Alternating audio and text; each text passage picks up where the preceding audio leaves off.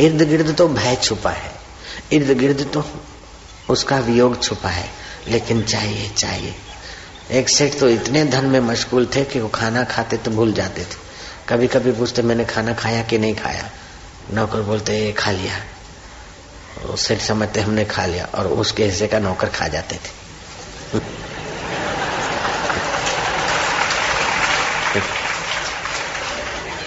सेठ को संग्रह के सुख में मज़ा आता था। एक संग्रह का सुख होता है, दूसरा होता है भोग का सुख। फ़िल्म देखी, सिगरेट पिया, ये भोगा ये भोगा, उसके सुख का आभास होता है। ऐसा नहीं कि उसमें दुखी दुख है, नहीं, सुख का आभास है, बाद में दुख आता है।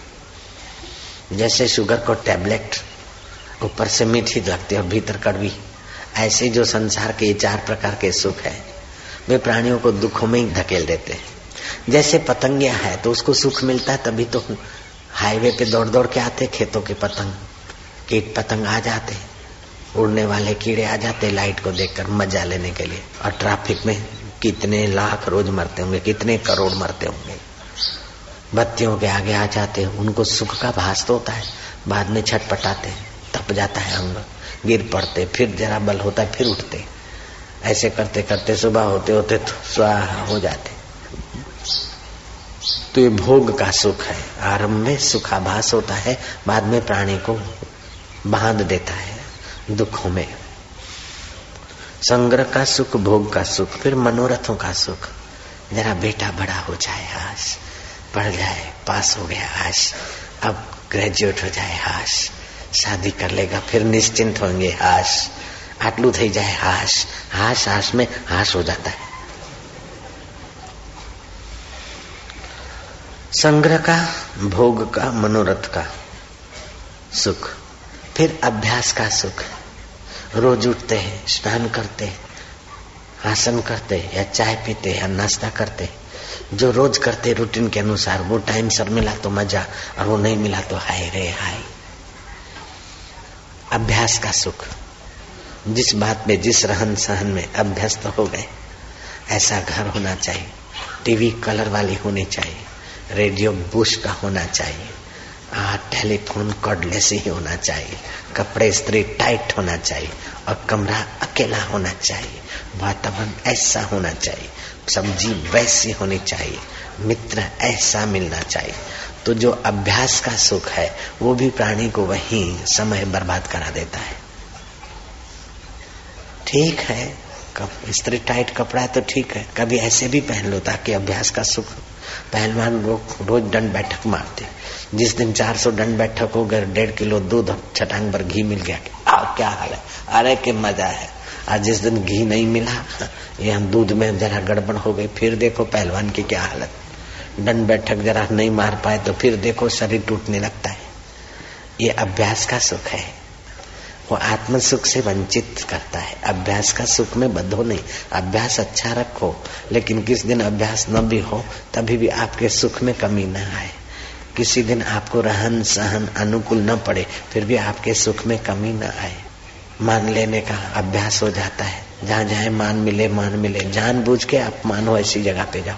मोकलपुर के बाबा चूड़ियों की दुकान में घुस जाते और चूड़ियाँ उठा के फेंक देते दुकान वाले उनको गाली गलौज देते। फिर भी हर पंद्रह दिन, महीने, दो महीने चले जाते। उनकी चूड़ियाँ तोड़ देते, फिर दुकानदार उनकी पिटाई करते, थप्पड़ मारते, गालियाँ देते। किसी ने पहचान लिए तो मोकलपुर के बाबा इतने महान संत उधर इतने पूजे जाते और यहाँ चूड़ियाँ तोड़ते, पागल जैसा करते। मार खा रहे। पैर पकड़ के पूछा, बाबा जी, ये क्यों?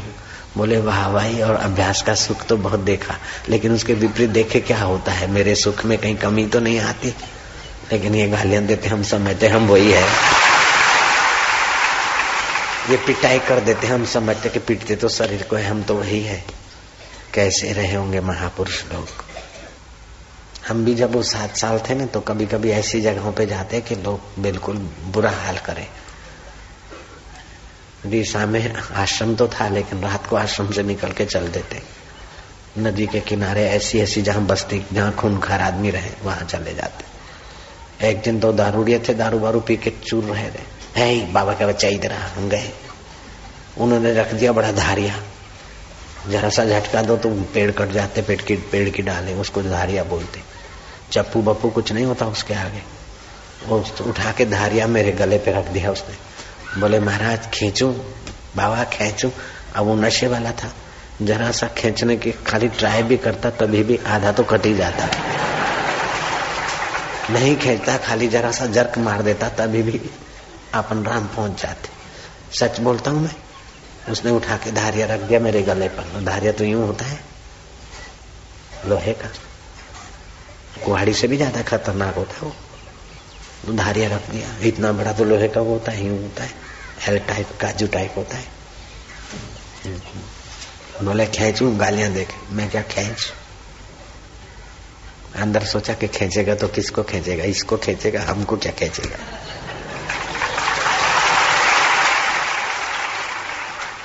लेकिन हमारा प्रारब्ध था प्रकृति तो हर्षण मौजूद रहते ईश्वर की सत्ता। उसके हाथ कहाँ पे, पैरों पे गिर पड़ा, मैं अभी तक ज़िंदा हूँ, उसने खेचा ही नहीं। और कहीं मेरे को डिफेक्ट भी नहीं है। देख लेना। कभी कभार तो किसी को बताना नहीं तो मैं बोल देता हूँ, अपना पोल पट्टी। बता दू? हाँ। हमारे पास बोलो प्राइवेट बात है। बता दो? हमारे पास पैसे तो थे टिकट लेने के, लेकिन हमने जानबूझ के टिकट नहीं लिया। फिर उस समय first class second class third class ट्रेनों में चलता था। तो उर्स का मेला था। थर्ड क्लास में तो जगह नहीं सेकंड क्लास में थोड़ी बहुत जगह। थर्ड क्लास में हम तो घुस के बैठ सकते थे, लेकिन सोचा कि थर्ड क्लास में तो कोई भी आते ना। देखते बाबा है, बेचारा है, कुछ बोलते देख चलो सेकंड क्लास में जाओ, जहाँ टीटियों का रुबाब होता है, वहीं चलो। तो हम तो सेकंड क्लास में घुस के बैठ गए।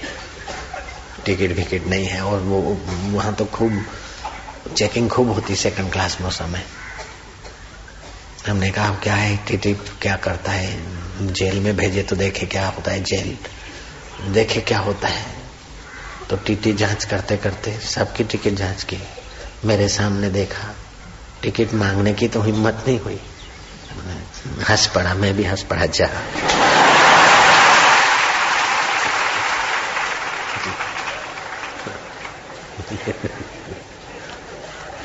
तुम ऐसा ट्राई मत करना।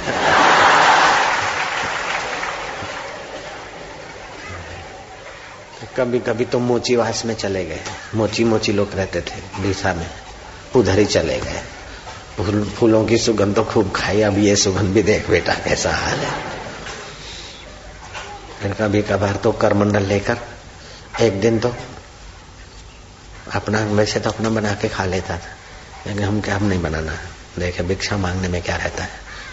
सोचा जाऊँ ना जाऊँ जाऊँ ना जाऊँ फिर करीब दो बजे निकला।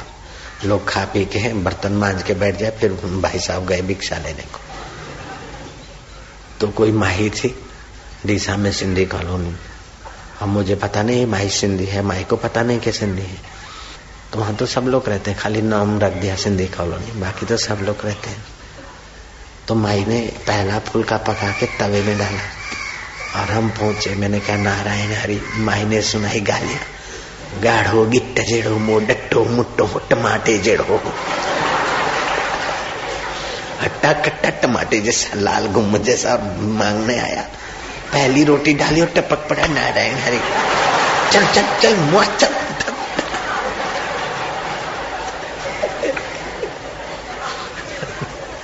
अपने मन को बोला देख बेटे क्या हाल है बाप जी बाप जी तो होता है अब देख बेटा जी क्या हाल है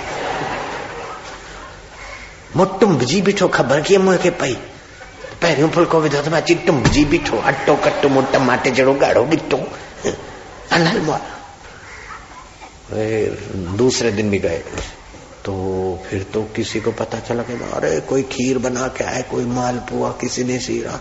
बाट देख रहे, कब आते कब आते। अब किसके घर का लो, किसके घर का ना लो। एक दो का लिया बस बस, ले, थोड़ा सा बापू, ये ये ये, शंकर भाई आता अपना संचालक, उसकी माँ, उसकी मौसी, उसकी दादी, और भी कई लोग। एक दो दिन पे देखा थे तो मुसीबत हो गई। रास्ते में जो भिखारी मिलते उनको खिलाते हम भी भिखारी, तू भी भिखारी, तू खा, बेटा, तू। तो बाकी अपने हिस्से का तो बचा देते हो। बाकी का ऊपर ऊपर का दान करते अपने हिस्से का तो माल कोटा में रख देते साइड में। हाँ, ऐसा नहीं कि बड़े मांग क्या है तो दे देते नहीं अपना तो खाते। फिर फिर ऐसे करते करते एक दिन किसी ने सत्संग भी करते थे थोड़ा। तो किसी ने पूछा बापू त्यागी के लक्षण क्या होते हैं? मैं क्या अभी देखने के बाद में देखने। बोले बापू बता दो। मैं क्या बताना ही नहीं मैं तो दिखाना चाहता हूँ।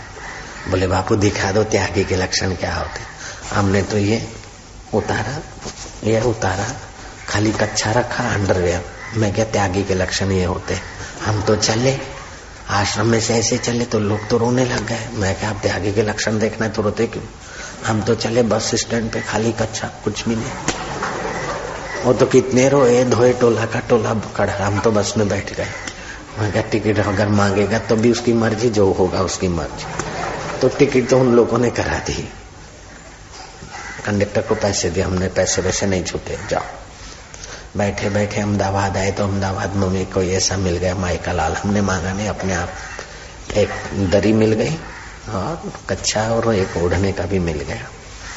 बैठ गए आ गए नर्मदा के जंगल में जाओ, बैठे। रात भर, लेटे भी, सारी रात क्यों बैठना? थोड़ा लेटे हाट नहीं करते थे थोड़ा आराम किया, फिर जगे तो बैठे। सुबह हुआ, मैंने सोचा कि अब देखे बेटा तेरे को कौन खिलाता है? मांगने तो जाना नहीं है। जिसको गरज होगी आएगा सृष्टि करता खुद लाएगा। सूर्योदय लाल लाल सूरज उदय हुआ नहा धो के तो बैठे थे।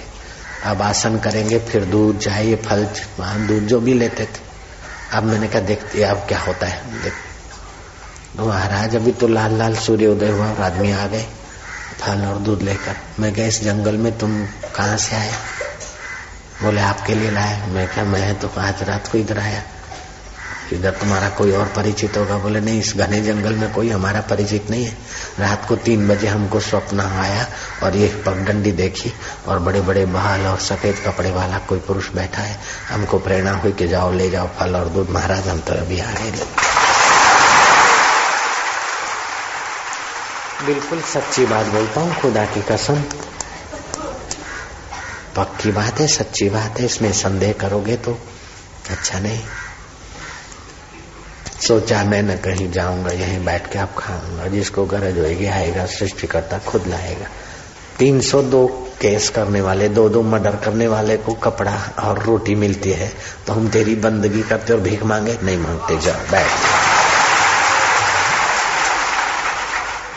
ऐसा तो कई बार हुआ। और कभी नर्मदा के किनारे चाणोद करना ली सब कुछ फेंक के बैठ के जाओ। अपने आप नर्मदा माता आएगी, खिलाएगी। देखें, लोग बोलते नर्मदा जी आती है। आज देखे, नर्मदा जी को प्रकट होना पड़ेगा। लेकिन नर्मदा आई नहीं। क्या हुआ कि हम तो आ गए चाणुद करना ली फिर बैठे जब करते, ध्यान करते। रात हो गई, अंधेरा हो गया। आने जाने वाले लोग पूछते, कौन हो? कहाँ से आए आप किसी को बोलो तो झूठ बोलो तो मज़ा नहीं। और सत्य बोलो तो लोग पहचान जाएँगे तब भी, गड़बड़ हो जाएगी। इसलिए मैं क्या चलो अपने तो ढोंग करो मौनी बाबा का। हम तो चुप हो गए कोई कैसा भी पूछे हम जवाब नहीं ऐसे कर देते। फिर मछुआरे रात को पसार होते अरे कौन बैठो छे? अरे कौन बैठो छे? हम तो जवाब दे तो फंसे न दे तो जवाब दे तो झूठ बोलना पड़े। मैं फलाना हूँ अहमदाबाद से आया हूँ ऐसे ऐसे तो फिर तो बोलो तो झूठ बोलने की अपेक्षा तो चुप रहो मैं क्या? चुप रहते तो वो फिर मछुआरे थे आप बड़ी बड़ी गालियाँ देते। अला बोल बोलने लग कौन से तू चोर से डाकू से? हम बोलने हर बोल तो नहीं कर हम अंदर से देखते होता है क्या भाई? फिर वो थक जाते। रात के एक दो, दो बजे। उसके पहले तो भूख लगी भूख लगी तो भुने हुए चने थे हमारे पास और एक पपैया रखा था। मैं कह, रात को तो बैठेंगे, भूख लगेगी तो खाएँगे। फिर सोचा, इतना सब छोड़ा। और एक पपैया और भुने हुए चने चार पैसे के उसमें रुक गया। अपना कान पकड़ के एक दो तमाचा मारा, ज़्यादा नहीं मारा। हाँ। एक दो तमाचा मारा और सारे भुने हुए चने फेंक दिए, नर्मदा में। पपैया भी फेंक दिया। हम क्या बैठो। थोड़ी देर बैठे नर्मदा जी। अब अपने पास नहीं है, तभी तो आएगी। तो बैठे नर्मदा माँ हवाओं खिलाने के लिए। और थोड़ी देर हुई, पानी में खड़बड़ाहट हुई। हमने सोचा माता जी आ गई। आँख खोली तो देखा ना माता जी ना पिताजी। फिर बैठे आके मुँह के जप करने बैठ गए। फिर पानी में खलबली हुई। मैं क्या अब प्रकट हुई? मगर पे आती होगी तो। ऐसा कई बार हुआ। फिर गौर करके देखा कि क्या है, डरती है कि आते आते माता जी को क्या हो जाता है, अंतर्धान हो जाती। फिर बारीकी से देखा तो वहाँ तो गहरा पानी था और चने फेंके थे तो बड़ी बड़ी मछली माता जी चने लेने को आती थी।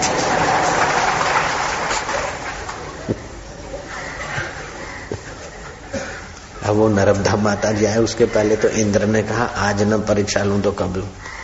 खूब बरसात कर दी, आए बड़े बड़े और वहाँ नाले बह रहे थे, नर्मदा के पास बैठे तो सारा पानी उतरे हमने क्या हट, करना ठीक नहीं उठे उठे और उधर मकान वकान थे जो ऊपर पट्टी, उसके बरामदे में जाके बैठे अपना थोड़ा ओढ़ ओढ़ के ध्यान में। बजे होंगे रात के दो अढ़ाई, डेढ़ अढ़ाई, डेढ़ से अढ़ाई के बीच का समय होगा। तो कोई मछुआरा बाथरूम करने को निकला होगा। उसने जाके पड़ोसियों को कह दिया कि फलाना ना घर में कोई दीवार तोड़ी दी है।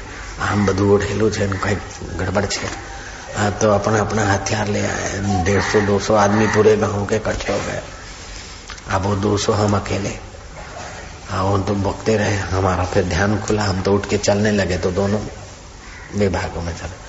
फिर वही लोग माफ़ी वाफी मांगने लगे, व्यवस्था करने लगे। हम क्या देख लिया, चेक कर लिया, बस। ऐसे तो कई तुम लोग, उसका मतलब ये नहीं कि तुम ऐसे करते रहो।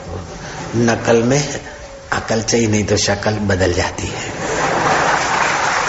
नारायण हरि तो तुमको क्या करना चाहिए? तुम्हारे लिए आसान क्या है?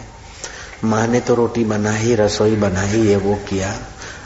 लेकिन बच्चा सब वही करे, नहीं, बच्चे को तो खाली माँ के आइडिया से रोटी बनाना सीख लेना चाहिए, अथवा माँ की बनी बनाई रोटी खा के पेट भर लेना चाहिए। आप सब लोग जाओ, माछीवास में बैठो, फिर धारिया लेके आवे, दो सौ आदमी आए और आपको कुछ ना करे, फिर भगवान मिलेगा, ऐसी बात नहीं है। ये तो हमारे पास अंदर से होता था कि देखे, मान अपमान क्या होता है? सुख दुख को देखो। सुख दुख मिथ्या है तो जाओ, जान दो। सुख तो सब मिथ्या करके पचा लेते। दुख को मिथ्या करके पचाओ, तब मज़ा आवे ना। मान तो मिथ्या है, ऐसा समझ के पच जाएगा। लड्डू खाए स्वप्न है, लड्डू खाए स्वप्न है, लेकिन फिर गाली सुने तभी भी स्वप्न है, ऐसा होना चाहिए। नारायण हरि, राग द्वेष दोनों खोइए, खोजिए पद निर्माणा। नानक कहे पथ कठिन है, कोई कोई गुरुमुख सारा राग और द्वेष दोनों छोड़ो। ये आत्म पथ के लिए आप लोगों को क्या करना चाहिए कि जब दुख आए, परेशानी आए तो उसके साथ जुड़ो मत, खाली देखो कि दुख आया है, परेशानी आई है, मेहमान है। सुख आए तो भी उनसे जुड़ो नहीं, बस फिर नर्मदा किनारे अथवा सब फेंकना, जाना, ये सब करने की ज़रूरत नहीं पड़ेगी। आपको तो रिफाइन माल मिल रहा है, तैयार। नारायण हरि, नारायण सदात्मानम्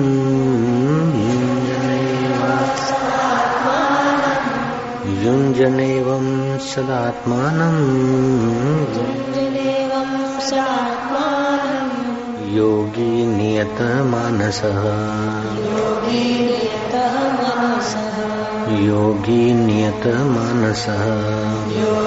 नियत शांति निर्वाण परमा शांति निर्वाण परमा मत स्थानम अधिगछति मत स्थानम अधिगच्छति मत स्थानम अधिगच्छति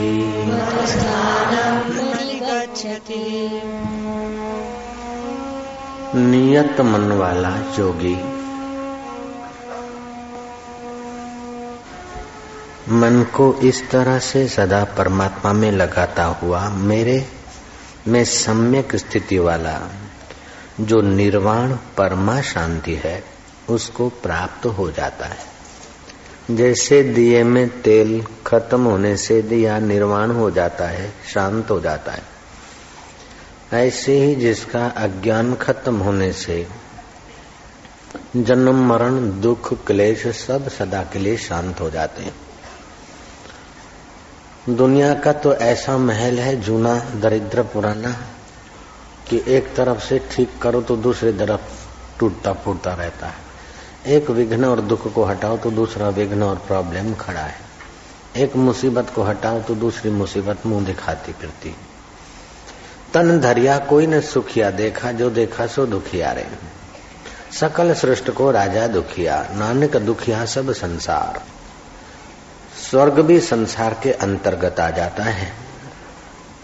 जो सरकने वाला है, बदलने वाला है, वो सब संसार है। जिसकी सत्ता से सरकता, बदलता, देखता है, वो परमात्मा है। तो योगी क्या करना चाहते हैं? योगी को कैसा करना चाहिए? कि नियत मन वाला योगी निश्चय कर ले कि ये मिथ्या चीज़ें केवल व्यवहार चलाने के लिए है, परम सुख इनमें नहीं है, परम शांति इनमें नहीं है और सदा रहने वाली नहीं है। संसार मिथ्या है, बदलने वाला है, सरकने वाला इसका सदुपयोग कर ले। और परमात्मा सदा है, नित्य है, इस परमात्मा के साथ सत्संग कर ले, सत्य का संग। उस सत्य स्वरूप ईश्वर के साथ हम संग कर ले, उस परमेश्वर के साथ हम अपना नाता पहचान लें। जोड़ लें तो साधारण भाषा है, असली बात है पहचान लें। आदत पड़ी है जगत से नाता जोड़ने की तो ऐसे सोच लेते भगवान से नाता जोड़ ले। वास्तव में भगवान से नाता जोड़ने की कोई ज़रूरत ही नहीं। नाता टूटा हो तो जोड़ो, नाता न हो तो जोड़ो। लेकिन ईश्वर के साथ तुम्हारा नाता कोई तोड़ नहीं सकता। और जगत के साथ तुम्हारा नाता कोई सदा के लिए जोड़ नहीं सकता। जगत के साथ हम लोग नाता सदा जोड़ नहीं सकते, और ईश्वर के साथ का नाता हम कदापि तोड़ नहीं सकते। जैसे घड़े का आकाश महाकाश से नाता तोड़ नहीं सकता और महाकाश भी घड़े के आकाश से नाता तोड़ नहीं सकता। ऐसे जीवात्मा का परमात्मा के साथ अविभाज्य नाता है। घड़ा सदा रह नहीं सकता और घड़े का आकाश कोई महाकाश से मिटा नहीं सकता। ऐसे शरीर सदा रह नहीं सकता है आत्मा परमात्मा का कोई वियोग करा नहीं सकता। फिर भी जो दुखी हैं तो घड़े को मैं मानते और आकाश को पता नहीं। जैसे उखलता हुआ तेल, उसमें पकोड़ा डालो, पापड़ डालो, खींचा डालो, बड़ी डालो, जलेबी डालो उबलेगी सेव डालो। लेकिन उस उखलते हुए तेल में चंद्रमा दिख रहा है, उस चंद्रमा को उखलता हुआ तेल नहीं तपा सकता है। तेल हिले तो चंद्रमा हिलता दिखेगा, तेल तपे तो चंद्रमा बिचारा तप गया है, ऐसा कोई मान ले। लेकिन तेल में दिखता हुआ चाँद नहीं तपता है, न उखलता है, न हिलता है। प्रतिबिंब जो चाँद का है, वो भी तपता नहीं और हिलता नहीं तेल के हिलने पर। तो मूल जो बिंब है, वो कहा तेल के तपने से तपेगा? तेल के हिलने से ले जा। ऐसे ही ये शरीर तो है कढ़ाई, कल्पना करो। और उसमें अंतकरण है तेल। और राग और द्वेष से तपता है तो लगता है कि हाय रे मेरा आत्मा जल रहा है। और कभी अनुकूल परिस्थितियों से वो तेल ठंडा होता है कि हाय, मेरा आत्मा शीतल हो गया। आत्मा शीतल नहीं होता, आत्मा तपता नहीं है, तपता है मन, अंतकरण। शीतल होता है अंतकरण। तो अब उस बिंब का प्रतिबिंब के साथ संबंध जोड़ना है क्या? नहीं। चंद्रमा के साथ संबंध जोड़ना नहीं, वो तो चंद्रमा का अविभाज्य अंग है। ऐसे जीवात्मा का परमात्मा के साथ संबंध जोड़ना नहीं है, केवल जानना है। जानने के लिए जो उल्टे संस्कार पड़ गए हैं, नहीं जान पाते हैं, जो उल्टा ज्ञान हो गया, उस उल्टे को निकालने के लिए योग कहा है। तो युंजने व सद आत्मानम नियत मन वाला, ये समझ ले कि मेरा जैसे चंद्रमा का प्रतिबिंब समझ ले कि मेरा मूल चाँद है। ऐसे जीवात्मा समझ ले कि मेरा मूल परमात्मा है। ये शरीर मेरा नहीं रहेगा सदा। शरीर के संबंध मेरे नहीं रहेंगे। पति सदा मेरे शरीर के साथ नहीं रह सकता। पत्नी मेरे शरीर के साथ भी नहीं रह सकती तो मेरे साथ क्या रहेंगे? एक दिन हम एक दूसरे को छोड़ेंगे शरीर करके। लेकिन मैं आत्मा परमात्मा को कभी नहीं छोड़ सकता और उसको न पाने के कारण ही सारे दुख हैं ये मिल जाए वो मिल जाए तो शांति और निरात ये कल्पना मात्र है दीवा स्वप्न है દિવસના स्वप्ना જેવું જ जब तक सत्य ज्ञान नहीं मिलता जब तक सत्य ज्ञान पचाने का प्रयास नहीं करता प्राणी तब तक कितना भी कुछ मिल जाए फिर भी अंदर खोखलापन रहता है तो यहाँ भगवान कहते हैं व सदात्मान योगी नियत मानसा।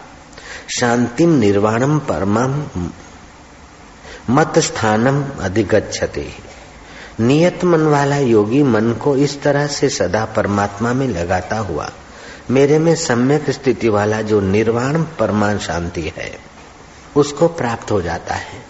एक शांति होती है कि चलो, सब कुछ त्याग दिया, कुछ नहीं रहा, झंझट। वली राम जैसी शांति। लेकिन वह शांति भी शाश्वत नहीं है। प्रॉब्लम के कारण छोड़ दिए तो शांति रही। लेकिन परम शांति तो जब परमात्मा के साथ अभिन्न ज्ञान होता है, परमात्मा में भी शांति मिलती है, तभी परम शांति।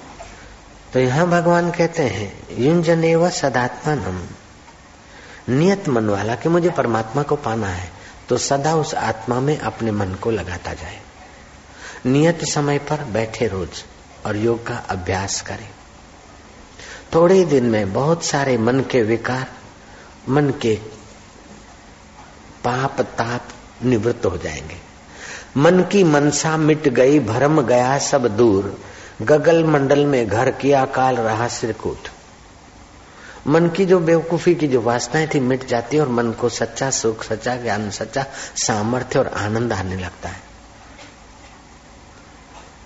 फिर संग्रह की वासना नहीं और मिटने का भय नहीं, प्रारब्ध वेग से अपने आप खींच कर चलाएगा। तनाव नहीं रहेगा, बोझा नहीं रहेगा।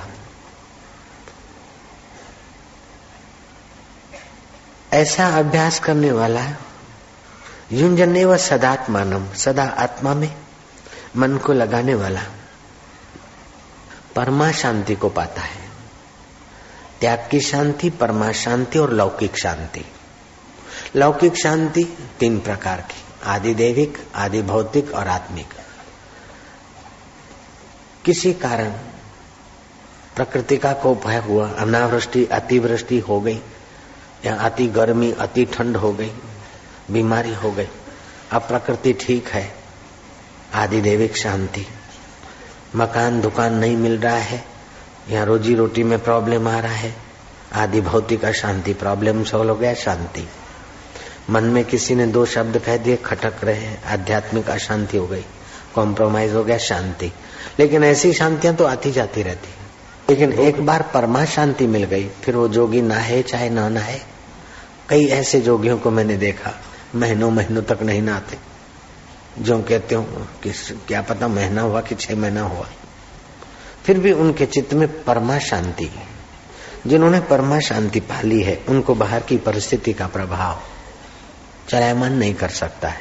उसका मतलब नहीं कि नहाने से बचने के लिए योग करना है। नहीं। जब परमा शांति मिल जाती है तो गुरु नापी विचालित बड़े भारी दुख से भी वो प्राणी चलित नहीं होता। ऐसा परम सुख मिल जाता है।